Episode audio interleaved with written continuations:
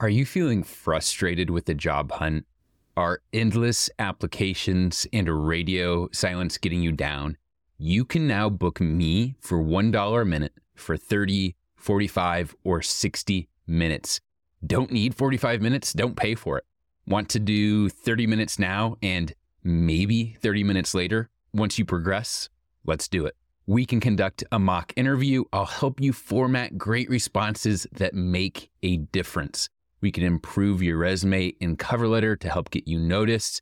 I'm here to consult with you. If you're in a unique situation and want input from someone that has seen it all and can help you succeed like I have so many others, it's super simple. just go to jobinterviewexperience.com and click the $1 a minute coaching button at the very top of the page. Select the amount of time you want to meet, and then you can look through my availability without having to pay. Check out my availability, pick a time, and pay $1 a minute for 100% of my attention.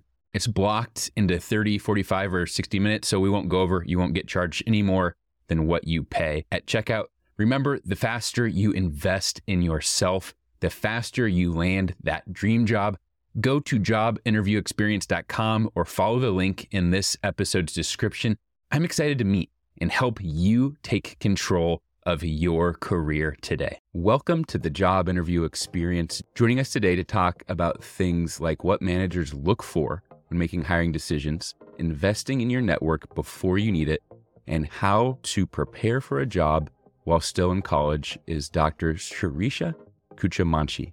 Dr. Kuchimanchi is a former semiconductor tech executive, a keynote speaker, an entrepreneur, a podcast host, and an investor. She has a PhD and MS in Material Science Engineering from Carnegie Mellon University, a PMP certification, and is an IEEE senior manager through her podcast, Women, Career, and Life, which, by the way, is a top 30% Spotify podcast. She empowers women to achieve their career and financial goals and break into barriers in male dominated fields. Dr. Kuchimanchi, welcome to the job interview experience. Thank you, Matthew, for having me on. I'm really looking forward to today's chat. Let's start with you. Outside of your busy schedule, how do you like to spend your time? Hanging out with friends, reading books. I have teenagers at home, so spending some time with them and just meeting people. That's what I enjoy doing a lot of. And I have a lot of ideas that I'm working on, so those take up time as well. I'm excited to hear your insights on careers, but before we go there, can you give us a brief overview of what brought you to where you are today? So, I'm originally from India. So, I came here for graduate school and I started working in the semiconductor industry. The interesting part is, barely nine months, even less than a year into my job, I went through a layoff. And when you're on an immigrant visa, there's complications, but I was lucky enough to transition into a spousal visa, but it was still a very trying time because you're doubting yourself, you're very frustrated, and you don't quite know what happened, right? You, you going through a layoff is very challenging because there's a lot of emotion around it and trying to deal with that and trying to find another job at the same time. So I did try to interview, but eventually I did get a call back. So I used to work at a client site in my first job, and I got a call back from my client asking me if I wanted to come and contract for them. And that's how I transitioned back into the workforce and worked there for a few years. So I worked in semiconductor manufacturing and engineering roles. And then I decided to make a decision to be a stay at home mom because there was a time in my life, my son was due, I was expecting a second child. I was actually going and taking two classes in graduate school and uh, working full time. So there was like way too much on my plate. And the decision was to take a break uh, from work. I mean, it was already dis- something that I'd been thinking about. So I decided to be a stay at home mom. I two years into it, I actually went back to graduate school during that time to get my PhD from CMU. And two years into that, I was thinking of coming back to work. And it was 2008. The economy had crashed. And I went to this job fair. And I still remember this line around the building. And there were like, like a thousand people and 10 jobs. And I'm like, there is no way you're going to find a job, especially as a stay at home mom who'd taken a break. You're wondering how you reskill and come back to work though I had got re educated, uh, got sort of extension on those things. I was thinking about what to do. I was applying for jobs because I was also at a transition point. Did I want to do academia or industry and what that future looked like? And I got a call uh, from my group that I used to work with asking me if I wanted to return to the workforce while I was interviewing for other organizations. And that was the perfect sort of re entry to come back to work. And I spent over 12 to 13 years at TI working in engineering, quality, various different roles, including in the business side, doing some projects, and essentially going up the leadership ladder to be an executive in one of the factories, which had a huge automotive portfolio. And very recently, I've decided to actually take a break from corporate career and quit my job, venturing out on my own. Hiring managers can be big gatekeepers for jobs. I know this is something you talk about. Typically, first it's the recruiter, and then the hiring manager makes the final decision. What do hiring managers look for before selecting a final candidate to send an offer to? Oftentimes, we are looking for, of course, their experience or technical skills. Depends on which uh, level of the role it is, right? If I was interviewing a new college student or an intern versus someone who's experienced for a different role, it depends on what the role requires and what the skills they bring to it. But that is only a piece of it. I think oftentimes, and I'm talking from my personal standpoint, you're looking for the adaptability in that team. Um, maybe they bring something unique. I might write a job description a certain way, but if I find someone who's a good fit that brings some of that, but something else to the team, I might be willing to flex it to figure out what that looks like. So you're looking for adaptability, someone who works well with the team, who is willing to learn, because you don't want it to become hard if someone's set in their ways to want to be able to move forward. Leadership, if they have. So if I was talking to a college student, I'm looking for if they've been in clubs, are they part of organizations? Are they looking for internships? Like, how can they speak to what they do beyond their coursework? Obviously, GPA and coursework is why you go to college and it's very important. But really, I think the scope of it is much beyond that because you are developing as a person and it's all about exploring and trying new things because the job is not fixed by any means and you're going to have to continuously learn and there will be change and are you able to pivot with the change? What can candidates do to impact a hiring manager's opinion of them or even before going to interviews to help themselves be a top selection for a job when it comes to the hiring manager making that decision? It depends if you're inside an organization or outside. So I'll speak from both perspectives. If you're outside, say you're a student and you're interviewing, say, in a job fair coming up in a company, research the company. I know in a job fair you have probably 30 companies, 50 companies you want to hit. But if I were the student, I would, this is, I think, what would set them apart. Research the organization, see which ones you're most targeted. So target them. Maybe even look at the roles they have. What is it that maybe you have seniors or someone in your LinkedIn network to find out about the job profile or see what that company is posting about. Because you need to know what the latest they're talking about. And if you go and say, hey, I'm a, I'll talk about manufacturing. I know TI is building these four factories in Sherman. I'm really excited about it. I hear these are the kind of roles. I think this is where my background matches this. And I'm curious to see what opportunities you have. That shows that you have actually done some due diligence. You understand what your perspective is and everything. Similarly, if you were inside an organization, now you have access to a lot of people. Find out about the group, find out about what they work on. You can find someone in your network, research the roles, and come read the job description and get some information. Because as a hiring manager, I'm going to vet you as a candidate, especially if you're internal. I am going to call people that you might suggest and people you may not suggest because I want an opinion on you that when I'm transitioning someone, because hiring decisions, you know, people hire very carefully when they're filling a team because it's very important to have the team dynamics. So those are very conscious decisions. You get opportunities in in spurts, so you want to make it right. So I vet when I hire someone, like calling people I might know in my network. And I found out the same for me.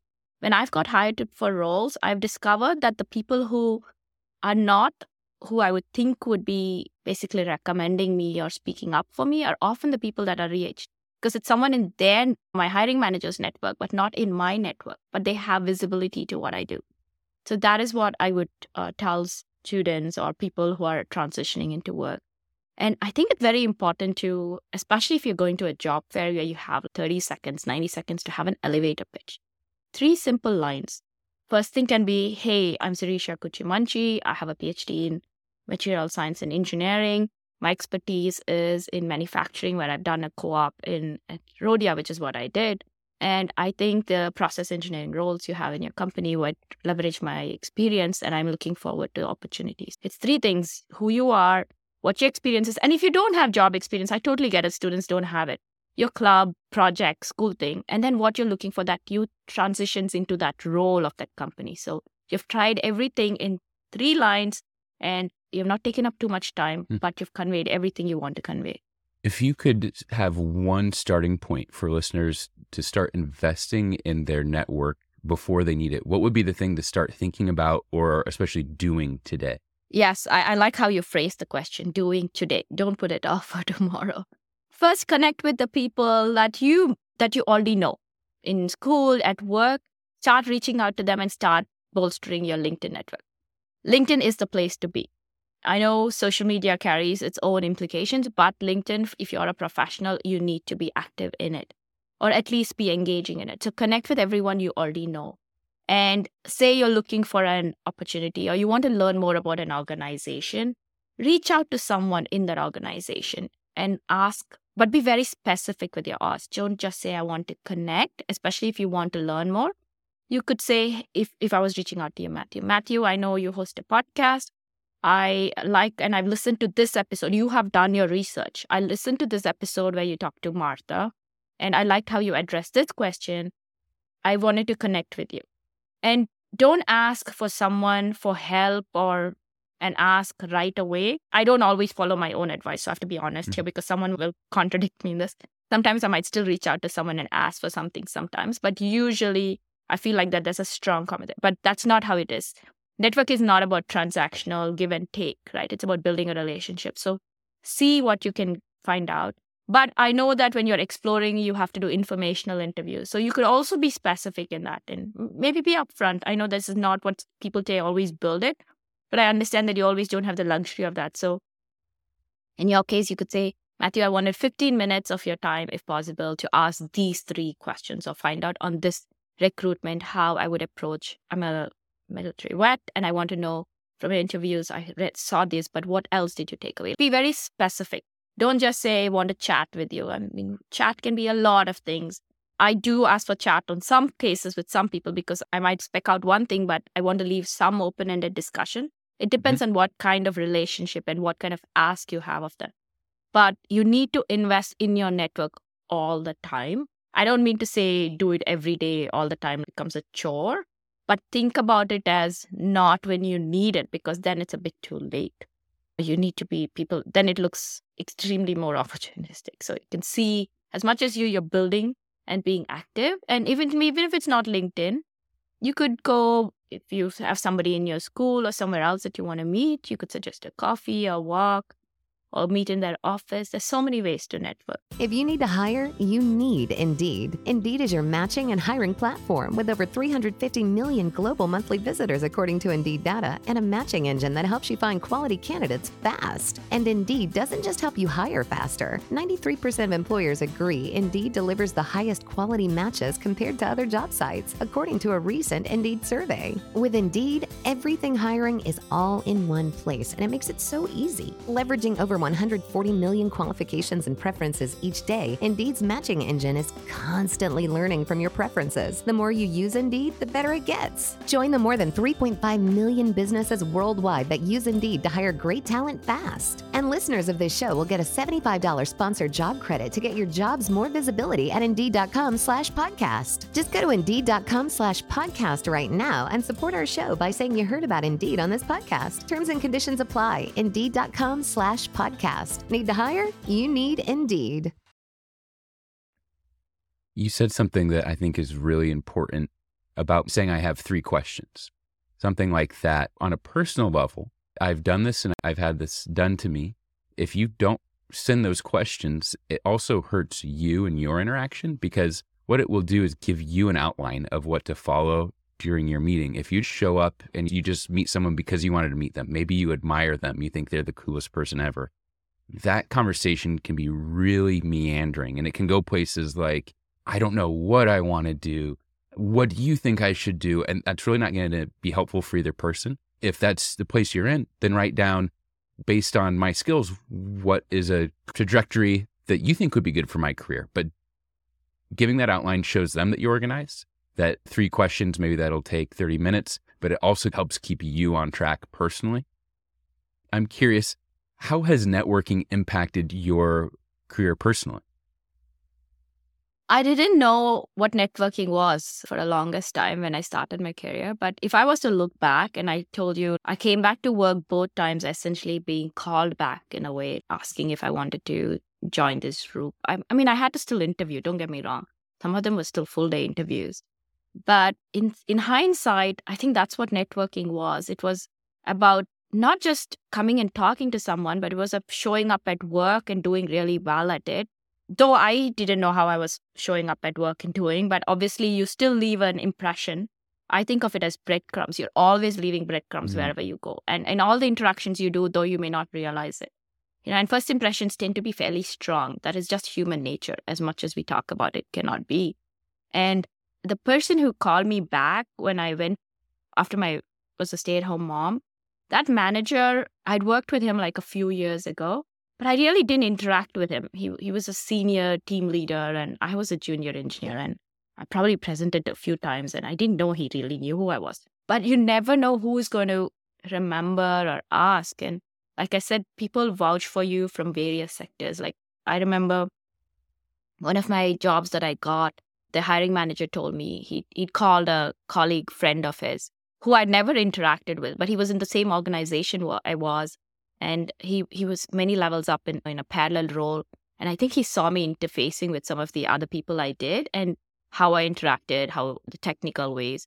So you have to uh, be cognizant of how you're building those networks happen not just by like I, I i know i talked about linkedin and reaching out. That is just one piece of it but it's really about doing whatever you're doing well so if someone were to reach out to you and have this 15 minute conversation or 30 minute conversation it's about following up. It's also about giving you something that I think would be good. So every time I interact with someone, most often I try to do two things. Of course, I'm thanking them, but also sometimes asking them how I can help them, or maybe they are looking. If you're talking to a student in the kind of podcast you do, you'd be curious what are the questions that your friends are asking, right? What is the technology you're using?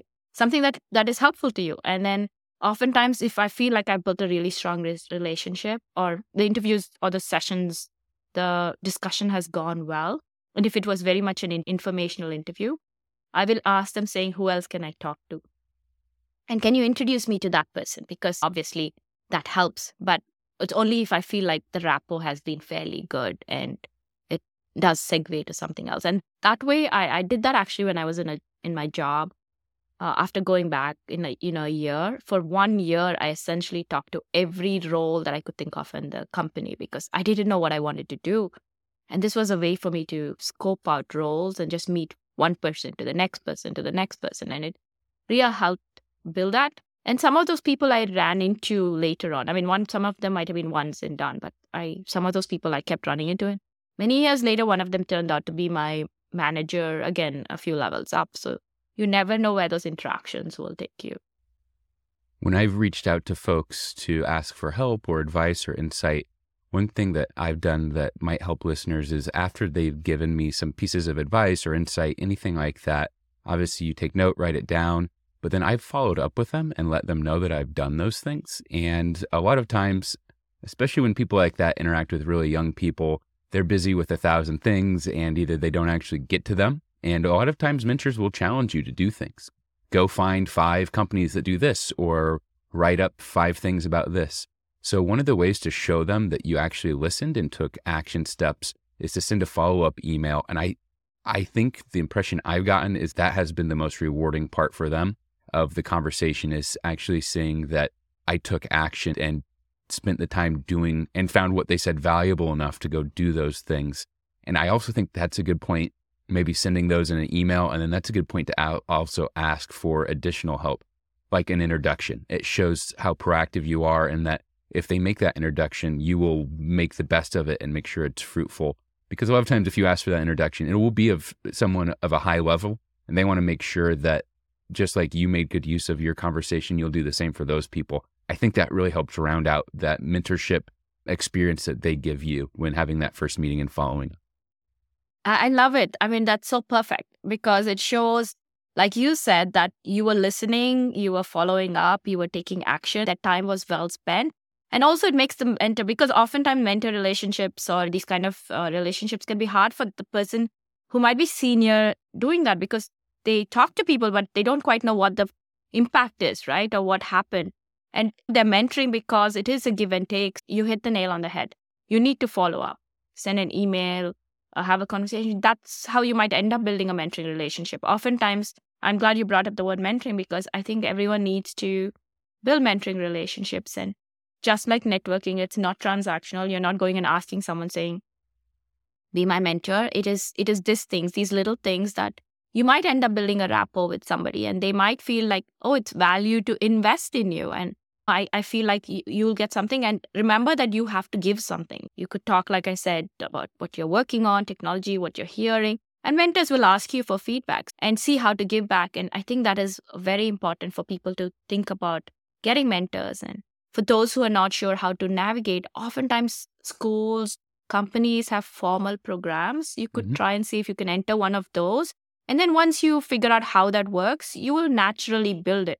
And you need not call somebody a mentor. Like I have mentors, but I don't use that label when I'm referring to them. They might use that in context, but in my mind, they are, and in probably in their mind, we just don't use that language all the time.